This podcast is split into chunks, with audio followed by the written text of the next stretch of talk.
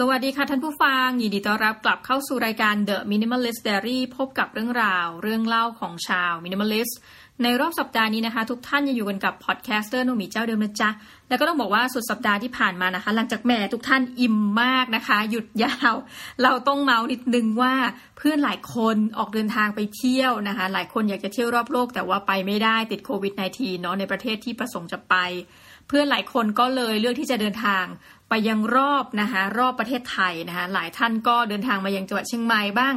ลงใต้บ้างนะคะไปอีสานไปโคราช ปรากฏว่าทุกดินแดนมีสภาวะเดียวกันก็คือว่ารถติดแงกนะชอบมากเลยเพื่อนไปถ่ายเหมือนกับทุ่งลาเวนเดอร์นะคะแล้วแบบสวยมาก แล้วก็บอกว่าดิฉันอยู่ที่นี่กับคนกรุงเทพอยู่ประมาณห้าหมื่นคนนะคะเราก็เลยต้องถามทุกท่านว่าหยุดสี่วันของท่านเป็นสงกรานที่ไม่ได้มีการเล่นแป้งนะคะ ไม่ได้มีการเล่นน้ำ ทุกท่านเป็นอย่างไรบ้างนะคะ ส่วนตัวเนี่ยไม่ได้ไปไหนเลยอ๋อมีหนึ่งที่ที่ไปนะก็คือระหว่างบ้านกับมหาวิทยาลัยนะคะ ก็ไปทำงานมาในรอบสุดสัปดาห์นี้ เลยอยากจะเอาเรื่องนี้มาเมาให้ทุกท่านฟังว่าเฮ้ยสัปดาห์นี้เราเจอทั้งเด็กที่อยู่ระดับมัธยมเนาะแล้วก็เด็กที่อยู่ระดับมหาวิทยาลัยเป็นอย่างไรกันบ้าง แล้วมันเป็นเรื่องราวที่เราเหมือนกับจุกอกนิดนึงนะเราก็เลยอยากจะมาเมาอะต้องบอกว่าใครเป็นเหมือนกับแฟนพันธ์แท้รายการของเรานะจะรู้ว่าในปีนี้ส่วนตัวเองนะเรียนผู้จัดรายการเนี่ย เราเหมือนกับได้ทุนมาทำสารคดีเรื่องหนึ่งนะคะ คือทุกปีต้องบอกว่าทุนที่ได้เนี่ยมันจะมีธีมมาให้ว่าจะทำสารคดีเกี่ยวกับอะไรนะโปรเจกต์หลักเขาบอกว่าให้พูดถึงเรื่องเมืองนะคะ เราก็เหมือนกับต้องมาตีโจทย์ย่อยนะเวลาเขาให้ตังมาเนี่ย คือจริงงบประมาณของการทำสารคดีเนี่ยมีน้อยนะคะ ก็คือไม่รู้ว่าน้อยสำหรับหลายท่านหรือเปล่าก็อยู่ในหลักประมาณสักห้าหมื่นกว่าบาทห้าหมื่นถึงหกหมื่นบาทประมาณเนี้ยซึ่งเยอะกว่าปีที่ผ่านมา สารคดีเรื่องแรกในชีวิตเนี่ยสองหมื่นกว่าบาทเนาะแล้วก็รู้เลยว่าสองหมื่นกว่านี่ไม่พอนะคะ คือแบบค่าอาหารค่าคนอะไรนี้หมดแล้วปีนี้ก็คือเหมือนกับเขาขยายโอกาสให้นะคะพอได้เงินมาประมาณห้าหกหมื่นเนี่ยเราก็มีการแบ่งละอะกองถ่ายปีนี้มีกองถ่ายนะก็มีแบบ จัดจ้างแบบเป็นหลักเป็นการเนาะแล้วก็มีคนเขียนบทนะแล้วก็มีนักแสดงแล้วก็ให้ค่าตัวนักแสดงซึ่งก็เป็นนักศึกษา พอเป็นโจทย์ว่าเมืองเนี่ยเราก็ตีโจทย์ว่าปีนี้เราอยากจะมาพูดถึงเรื่องของคนพิการนะคะ เพราะว่าเราก็นึกไม่ออกเหมือนกันนะ ตอนแรกว่าเอ๊ะคือเหมือนพอเป็นโจทย์เนี้ย นึกไม่ออกว่าจะทำยังไงให้คนได้มีรู้สึกว่ามีอารมณ์ร่วม คือง่ายๆ เอาเป็นตัวเองส่วนตัวแล้วกันว่า ถ้าเราเปรียบเทียบกับว่าทำเรื่อง LGBT นะกรณีที่หนึ่ง กับทำเรื่องคนพิการ เรายังมีความรู้สึกว่าถ้าทำ LGBT อะเหมือนกับคนอาจจะพอเข้าใจได้มากกว่านะคะคืออันนี้คิดเองเพราะว่าสภาวะที่มีความพิการเนี่ยบางครั้งเราอาจจะไม่เห็นว่าเอ้ยเขาโดนกระทำอะไรมาเนาะหรือว่าเขาเผชิญกับอะไร คือเราอาจจะเห็นอะพูดตรงๆเลยก่อนที่จะทำสารคดีเรื่องเนี้ย เราก็เห็นว่าอย่างที่คณะเนี่ยมันมีห้องน้ำสำหรับผู้พิการ เราก็รู้สึกว่า เอ้ย โอเค คณะนี้มีเหมือนกับฟ a ซิลิตี้รองรับ แต่ก็จะเห็นความที่ยังไม่โอเค เช่นแบบสมมติถ้าคณะแบบมีขั้นบันไดแล้วก็มันไปไม่ถึงกับว่า คือเขาอยากจะแบบเออมีลิฟต์ในอนาคต แต่ปัจจุบันไม่มีเอออันนี้เราก็เห็น แต่เราก็เห็นวิธีการแก้ไขแบบ ที่เราทำกันอยู่นะก็คือว่าถ้าเด็กคนนี้ต้องนั่ง wheelchair เราก็จะให้เขาเรียนในชั้นล่าง อะไรแบบเนี้ยคือเราก็จะเห็นว่า เออมันก็พอที่จะมีที่ทางนะ คือสะดวกสบายอาจจะไม่ถึงร้อยเปอร์เซ็นแต่เราก็รู้สึกว่าปัญหาได้รับการแก้ไขแล้วบ้างนะ แต่เมื่อมาทำสารคดีเรื่องนี้บอกทุกท่านเลยว่า โอ้โห โลก โลกได้เปิดกว้างออกไปนะคะคือมันมีบท ภาพยนตร์หนึ่งคือเนื่องจากตอนนี้ฉายปฐมฤกษ์ไปแล้วนะเมื่อสัปดาห์ที่ผ่านมาเราก็เลยมาเมาได้ปฐมฤกษ์อันหนึ่งที่เด็กเขาเล่าให้เราฟังนะเขาก็อธิบายว่าเนี่ยคือน้องเขาเป็นน้องที่ต้องแบบว่านั่งวิวแชร์เนาะแล้วเหมือนขาเขาก็จะค่อนข้างสั้นนะคะแปลว่าคือเวลาเขาเขาไม่สามารถเดินได้อะถ้าจะไปไหนเนี่ยเขาต้องใช้แขนในการถัดตัวเองไปเรื่อยๆอะไรอย่างนี้เนาะเขาบอกว่าเอาจริง ๆ เนี่ยมันเหมือนจะดีเนาะคือมีห้องน้ำผู้พิการให้ แต่ว่าเชื่อไหมในเบื้องหลังชีวิตจริงก็คือว่า บางทีเขาไปถึงห้องน้ำผู้พิการนี่ขำแต่ว่าเศร้านะ คือไปถึงปุ๊บ อ้าว ห้องน้ำปิดน่ะ ห้องน้ำล็อกเขาก็ไปถามเหตุผลกับคุณป้าแม่บ้านที่ล็อกว่าทำไมต้องล็อกห้องน้ำนะ ปรากฏว่าคำตอบที่ได้คือว่าอ้าวก็ถ้าไม่ล็อกเนี่ย เดี๋ยวก็จะมีคนแบบแอบอ้างนะ มาใช้ห้องน้ำผู้พิการก็เลยล็อก คือเป็นความหวังดี แต่คำถามเนาะคืออ้าว ก็เขาอยากจะใช้ห้องน้ำบัดเดี๋ยวนั้น แล้วเขาเป็นผู้พิการจริง ๆ และที่สำคัญไปกว่านั้นเขาไม่มีกุญแจแล้วเขาจะทํำยังไงนะนี่ก็คือบทเรียนที่หนึ่งที่เราเห็นถึงความแบบว่าเจ็บปวดเนาะแล้วถัดไปน้องเขาก็บอกว่าเอาจริง ๆ แล้วพอเข้าไปที่ห้องน้ำผู้พิการหลายครั้งมันมีของเยอะมาก เหมือนเป็นห้องเก็บของอะค่ะ แล้วห้องเก็บของเนี้ยมันก็เลยทำให้เขาเองในที่สุด ก็เข้าห้องน้ำไม่ได้ คือมันมีของเยอะไปหมด เพราะว่าเขาอาจจะต้องใช้พื้นที่เนาะในการที่จะขับเคลื่อนตัวในการเอารถเข็นเข้าไป พอเขาเคลื่อนตัวไม่ได้ เขาก็รู้สึกว่าที่สุดแล้วห้องน้ำเนี่ยมันก็ไม่ได้มีสำหรับเขาวงเล็บจริง ๆ จังๆเนาะ ดังนั้นนี่ก็คือเป็นความเจ็บปวดของเขานะคะ นอกจากนั้นเนี่ยพอมาทำหนังเรื่องนี้เราก็เหมือนกับได้ คล้ายๆ กับเหมือนรีวายชีวิตเขาเนะว่า แต่ละวันเนี่ยเขาเดินทางไปเรียนหนังสืออย่างไรนะแล้วก็เหมือนกับตั้งต้นว่าอ้าวตั้งแต่เช้าคือดีจริง ๆมหาลัยก็ดีนะมีหอสำหรับนักศึกษาผู้พิการคือจะไปอยู่กันที่หอเนี้ยแต่ปรากฏว่าพอเราดูจริง ๆ แล้วอ้าวพอเด็กพิการนะที่พิการแต่ว่าอยู่ในระดับที่ช่วยเหลือตัวเองได้นะคะเหมือนกับมือไม้อ่อนแรงอะไรเงี้ยเขาก็เหมือนกับ นักศึกษาคนนี้จริง ๆ ในทุกๆวันเน่ยเขาก็จะเข็นเพื่อนเขานะเขาจะอยู่ด้วยกันคือด้วยความที่มีชมรมเพื่อนผู้พิการด้วยอะไรเงี้ยเขาก็จะอยู่ด้วยกัน ก็จะเป็นนักศึกษาที่แขนขาอ่อนแรงนะเข็นรถเพื่อนผู้พิการไป ปรากฏว่าในระหว่างทางที่เขาเดิน เราก็จะเห็นว่าโอ้โหตายแล้วนะคะมหาวิทยาลัยเองเนี่ยมันมีลักษณะเป็นเหมือนกับเป็นร่องนะคะเป็นหลุมเป็นบ่อ แล้วก็มีทางที่แบบจริง ๆ ทางนั้นอะ ประสงค์จะให้คนเดินเนาะ ปรากฏว่ามอเตอร์ไซค์ขับผ่าน จนกระทั่งเขาต้องเอาราวมากั้นนะ เหมือนกั้นตรงพื้นนะทำให้มอเตอร์ไซค์ไม่สามารถผ่านได้ คือข้อนี้มันดีนะ คือมอเตอร์ไซค์ไม่ผ่าน แต่ปรากฏว่ามันไปกั้นคนอีกกลุ่มหนึ่งคือ เด็กที่นั่งวีลแชร์เช่นนี้นะคะ เราก็เลยรู้สึกว่าโหพอยิ่งไปตามชีวิตเขาเนี่ย มันเป็นอะไรที่ทำให้เรารู้สึกเศร้า แล้วเราก็เลยไปเหมือนกับสัปดาห์นี้ก็เจอกับนักศึกษาที่เป็นมาจากชมรมเนี้ย ทำให้มันมีสิ่งหนึ่งที่แบบเรารู้สึกทึ่งมากก็คือว่า ปรากฏว่าเรานึกว่าพอบอกว่าเป็นชมรมเพื่อนผู้พิการเนี่ยเราก็นึกว่าทั้งชมรมอะจะมีแต่นักศึกษาที่พิการแล้วเขาก็อยู่ด้วยกันอะไรเงี้ย ปรากฏว่ามีนักศึกษาที่เหมือนร่างกายปกติอะค่ะ แต่เขาบอกว่าเหมือนเขาตามหา คือสมัยตั้งแต่ตอนอยู่มัธยมแล้วเขาก็แบบเหมือนมีจิตอาสานู่นนี่นั่นเนาะทำนู่นทำนี่แล้วพอเข้ามหาวิทยาลัยเนี่ยมันก็จะคล้ายลมว่าเขาอยากจะหาความหมายอะไรบางอย่างในชีวิต จนกระทั่งมาเจอชมรมเนี้ยเขาก็เลยแบบ active มาก แล้วมันดีมากคืออันนี้เป็นเหมือนเป็นการเปิดกะลาของคนทำหนังด้วยเนาะคือว่าเขาก็จะอยู่ด้วยกัน แล้วก็ไปออกค่ายด้วยกัน คือค่ายเนี้ยก็จะเป็นค่ายอย่างเงี้ยค่ะชมรมเพื่อนผู้พิการก็คือว่า เอาทั้งคนที่พิการนะคะนักศึกษาพิการนักศึกษาที่ปกติไปทำค่ายร่วมกันคือเหมือนอย่างนะเขาบอกว่าพอมีคนที่แบบอาจจะไม่ใช่สมาชิกชมรมจริงจังอะแต่ว่าไปค่ายนี้นะเราก็สัมภาษณ์นักศึกษาเขาบอกว่าเอ้ยจริง ๆ นะ อาจารย์ พอไปค่ายนี้มันทำให้รู้เลยว่าตอนแรกอะเราจะเกรงใจเพื่อนหรือพี่ที่เขาพิการแบบให้หนูช่วยไม่ค้านู่นนี่นั่น แต่พอจบค่ายนี่คือหนูด่ากันได้ ใช้คำนี้นะอ้าวใช้แบบ พี่ที่เขาพิการเนี่ย พี่ไปทาสีโรงเรียนตรงนั้นสิ พี่ไปล้างจานล้างกระทะ คือที่สุดแล้วเนี่ยเราชอบมากเลยมีน้องคนหนึ่งเขาบอกว่า ความพิการของเขาเนี่ยเขาไม่ได้จะเรียกร้องนะเพื่อที่จะได้สิทธิพิเศษอะไร แต่เขาขออย่างเดียวคือขอความเท่าเทียมกันนะเขาเขาไม่ได้ขอให้แบบใครมาทรีตเขาดีด้วยนะ ขอแค่ความเท่าเทียมกัน เพื่อเปิดโอกาสให้เขา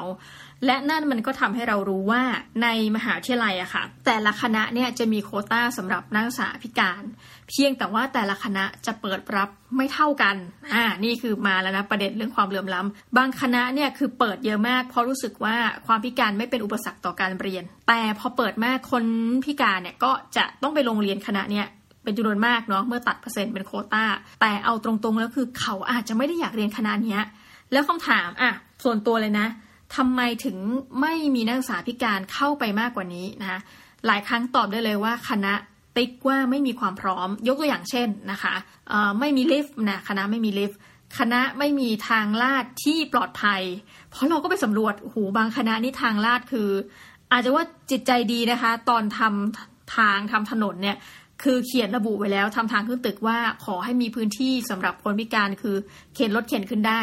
แต่เมื่อมันสร้างจริงอะนะคะ ไม่รู้มันจะ QC กันยังไงพอสร้างจริงปุ๊บผลที่ได้ก็คือว่าถนนนะทางลาดเนี่ยมันชันเกินไป มันก็ทำให้เรารู้สึกอันนี้พูดตรงๆ ก็คือสะท้อนใจว่า แต่ละคนเนี่ยเขาต้องเผชิญอะไรเยอะมาก เพื่อเพียงให้ได้ความเท่าเทียมกัน ซึ่งก็เป็นอะไรที่เรารู้สึกเศร้า อันนี้พูดตามตรงเลย แต่ว่าทั้งหมดทั้งมวลเนี่ยมันก็มีเรื่องหนึ่งที่ อยู่ดีๆนะคือมีทั้งเด็กมัธยมมาเด็กมหาลัยเนาะแต่ว่าคนที่พิการเนี่ยเขาจะเป็นเด็กนักศึกษามหาวิทยาลัยทั้งหมด ก็มีคนหนึ่งบอกว่าผมขอเล่าเรื่องผมเป็นภาษาอังกฤษคือเราชอบมากเลยเขาพูดเป็นภาษาอังกฤษนะตั้งแต่แรกเลย เพราะว่าเขาบอกว่าเรื่องเนี้ยมันต้องได้รับการ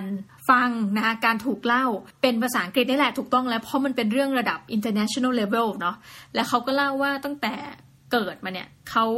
เข้าใจว่าที่เขาพิการเนี่ยเพราะว่าเขาคลอดก่อนกำหนดนะคือคือเขาไม่ได้เล่ารายละเอียดตรงนี้แต่นี่คือความเข้าใจเราเองนะเขาบอกว่าเขามีอายุเพียงเจ็ดเดือนเท่านั้น ตอนที่คลอดเนาะแล้วตอนที่เกิดมาเนี่ยเขาก็มีเหมือนคุณหมอนะนางพยาบาลเขาบอกว่าฟังเลยนะ เด็กคนนี้ไม่มีทางที่จะรอดชีวิต แล้วเขาก็เหมือนวันที่เขาพูดคือเขาเป็นนักศึกษามหาลัยแล้วเนาะเขาบอกว่าเนี่ยลูกเกตมีนะคะแต่เขาก็เล่าว่า ในชีวิตของเขาเนี่ยเมื่อเขาเกิดมาแล้วเขาก็พิการแต่กำเนิดนะคะ ไม่ว่าเขาจะไปไหนไม่ว่าเขาจะทำอะไรเนี่ยเขาบอกว่าตลอดชีวิตเขาวงเล็บจริง ๆ เนี่ยเขาถูกล้อมาตลอดนะล้อเลียนว่าเป็นแบบก็ต้องถูกกดด่าประธานโทษนะว่าไอพิการหรืออะไรบ้าง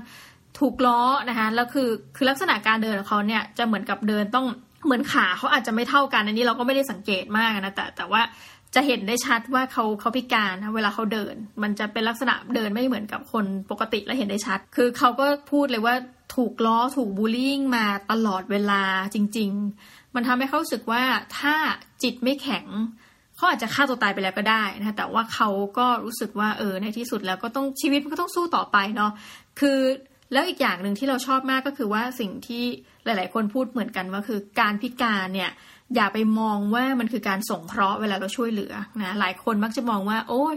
ที่เราพิการเพราะว่าเป็นกรรมเก่านี่คือในความเชื่อแบบว่าในสังคมพวกเราในสังคมเชิงพุทธเชิงพราหมณ์เชิงไทยเชิงอะไรทั้งหลายแหละเนี่ยพอไปคิดเช่นนี้แล้วก็มีกระบวนการที่รู้สึกว่าการช่วยคนพิการเราจะได้บุญนะการไปบริจาคอะไรเนี่ย ชาติหน้าเราก็จะได้ไม่พิการเขาบอกว่าจริง ๆ ไม่อยากให้คิดแบบนี้คืออยากให้เปลี่ยนตั้งแต่ concept การเชื่อตั้งแต่เบื้องต้นน่ะว่า เราเท่าเทียมกันนะคะนี่ก็เป็น session ที่แบบเรารู้สึก ขอบคุณมากเลยขอบคุณเจ้าของทุนที่ให้เรามาทำสารคดีเรื่องนี้ซึ่งเราไม่ได้คาดหวังในพวกตึงไม่ได้คาดหวังว่าเราจะมีจิตใจที่เปลี่ยนไปนะเราก็ไม่ได้คาดหวังว่าใครจะรู้สึกว่าการทำสารคดีเรื่องนี้มันส่งผลอิมแพคต่อคนจริง ๆ ปรากฏว่าเจ้าของทุนนะคะ ก็คือผู้ที่เขาจะมีคนที่แบบพอให้ทุนมาแล้วต้องตรวจเนาะอ่าต้องบอกก่อนเจ้าของทุนนะขอบคุณนะสสสนะคะสำนักงานสร้างเสริมสุขภาวะอ่าประมาณนี้นะคะ แล้วก็สสยสถาบันสื่อเด็กและเยาวชนมีสององค์กร แล้วทุกทีในเวลาทำงานเสร็จก็จะมีเหมือนกับผู้ตรวจนะคะท่านผู้คุม ปรากฏว่าคนตรวจงานเนี่ย เราก็ไม่คิดเพราะเราส่งเป็นลิงก์แปะเข้าไป เขาบอกว่าเขาดูภาพยนตร์เรื่องนี้สารคดีเรื่องนี้แล้วเขาร้องไห้นะคะ เราก็เลยรู้สึกว่าโหมันสร้างอิมแพคต่อคนได้จริงๆหรือนี่นะคะ แล้วเราก็ต้องบอกอีกอย่างนะ อันนี้เอาเรื่องราวของมหาวิทยาลัยมาเมาส์นิดนึงคือเหมือนกับที่มหาลัยว่าง่าย ๆ ก็คือมีการพยายามโชว์เคสว่าเราเป็นมหาวิทยาลัยที่แบบอยากให้เหมือนกับ โอเค ต่อนักศึกษาพิการนะคือมีอะไรพร้อมนะสำหรับ ไม่ว่าจะเป็นน้องที่ตาบอดนะคะน้องที่เดินไม่ค่อยได้ คือ facility เราดีอะไรเงี้ยแต่พอเรามาทำสารคดีจริง ๆอะ่ะมันก็เป็นอีกภาพหนึ่งทุกท่านพอนึกออกไหมว่าเออ อันนั้นคือภาพหนึ่งที่มหาวิทยาลัยมองนะคะเรานี่คือเหมือนกับอยู่นอกกรอบโลกยูโทเปีย เราไปอยู่ใน 1984 อะไรเงี้ย ซึ่งเราเห็นอีกมุมหนึ่ง แล้วมันก็มีเรื่องสะเทือนใจอีกนะคะ คืออันนี้คือพูดถึงตัวละครยังไม่หมดเลยมีน้องคนหนึ่งซึ่ง เรารู้สึกเศร้า เพราะว่าอะทั้งหมดทั้งมวลที่พูดมาทุกกรณีเนี่ยเขายังมองเห็นนะมีน้องคนหนึ่งซึ่งเราเศร้าก็คือว่าน้องเขายังตาไม่บอด คือเกิดมาเราเข้าใจว่าเขามองเห็นชัดกว่านี้จนกระทั่งนะต้องใช้นี้จนกระทั่งเขาเป็นโรคอะไรบางอย่าง ซึ่งทำให้ตาเขาพร่ามองไปเรื่อยๆและไม่รู้ว่าวันไหนจะบอดสนิท คือในขนาดนี้เขาก็คือมองไม่เห็นแล้วแหละ แต่ว่าเห็นยังเป็นลางๆ คือเหมือนเห็นเป็นแสงๆนะคะแต่ในที่สุดมันก็จะมืดสนิทเนาะคือเขาอาจจะเห็นว่าตรงเนี้ย เป็นคนร่างใหญ่เป็นคนร่างเล็ก แต่ไม่รู้คือใคร เขาก็เล่าให้ฟังเหมือนเราถามว่าเออยังไงเนี่ยการใช้ชีวิตเขาบอกว่าจริง ๆ คือเขาตอบดีมากว่าก็โอเคนะครับแต่ว่าเขาอยู่ในเตียงนะคะเตียงที่เป็นเตียงสองชั้น ก็คือนักศึกษาที่อ่อนแรงเนี่ยจะนอนชั้นล่างนะคะเขาเองเป็นคนที่มองไม่เห็นแต่เขาต้องขึ้นปีนเตียงขึ้นนะคะเหมือนเตียงที่เราแบบเห็นในภาพยนตร์ในเวลาใครที่อยู่ boarding school อะก็คือต้องขึ้นเตียงนั้นอะ แล้วก็นอน แต่เขาบอกว่าอะมันมีข้อดีการขึ้นเนี่ยมันอาจจะดูลำบากก็จริง แต่ว่าเขาเคยนอนเตียงชั้นล่างมาก่อนนะคะพอไปเตียงชั้นล่างเวลาตื่นเนี่ยเนื่องจากเขามองไม่เห็นหัวเขาก็ชนโป๊กเรื่อยเลยนะคะพอเป็นชั้นบนอะข้อดีอะข้อเสียต้องปีนขึ้น แต่ว่าเขาก็จะหัวไม่ชนอีกแล้วคือเขามองโลกในแง่ดีมาก แล้วปัญหาที่มหาวิทยาลัยมีอันนึงก็คือ หลังจากที่เรื่องทางเดินที่เราบ่นไปใช่ไหมคะถัดไปก็คือว่าเด็กคนนี้เขาบอกว่าเขาไม่รู้ว่า คือมันไม่ได้มีเหมือนกับตื้อๆตลอดเวลาค่ะ มันบางช่วงเลยมันจะไม่มีไฟมีแค่เหมือนกับทางม้าลายเนาะแล้วปัญหาหนึ่งถ้าทุกท่านเห็นตรงกันคือ รถในประเทศนี้มันไม่ได้หยุดที่ทางม้าลาย บางคนต้องหยุดใช่ไหมแต่รถมันไม่ได้หยุด ดังนั้นเขาบอกว่าอันนี้เป็นปัญหาสำหรับเขาในการเดินทางไปเรียน เพราะมหาวิทยาลัยเนี่ยทุกที่แหละมันมีขนาดใหญ่ ดังนั้นเขาก็จะไม่รู้เลยว่าบางทีมันไม่ได้มีไฟแดง ไฟเขียวนะคะ มาบอกเขานี่มันทำให้เขาเนี่ยเดินเหินเนี่ย ค่อนข้างที่จะลำบากมากนะคะ แล้วรถที่เดินทางอะรถจะเดินทางไปไหนจะจอดที่ไหน รถเหมือนกับรถป๊อปในมหาลัยเนี่ยเขาก็บอกว่าก็ไม่บอกเขาอีกว่าสายไหนนะทำให้เขาก็คือบางครั้งเวลาเดิน คือคนเราก็บางทีก็อยากจะไปไหนทำอะไรคนเดียวนะไม่ต้องคือเขาก็ไม่อยากรบกวนคนอื่น แต่ว่าในกรณีนี้เขาก็ไม่รู้เลยว่า รถมันจะมาเมื่อไหร่ เขาจะได้โดยสารไปถูกนะคะคือ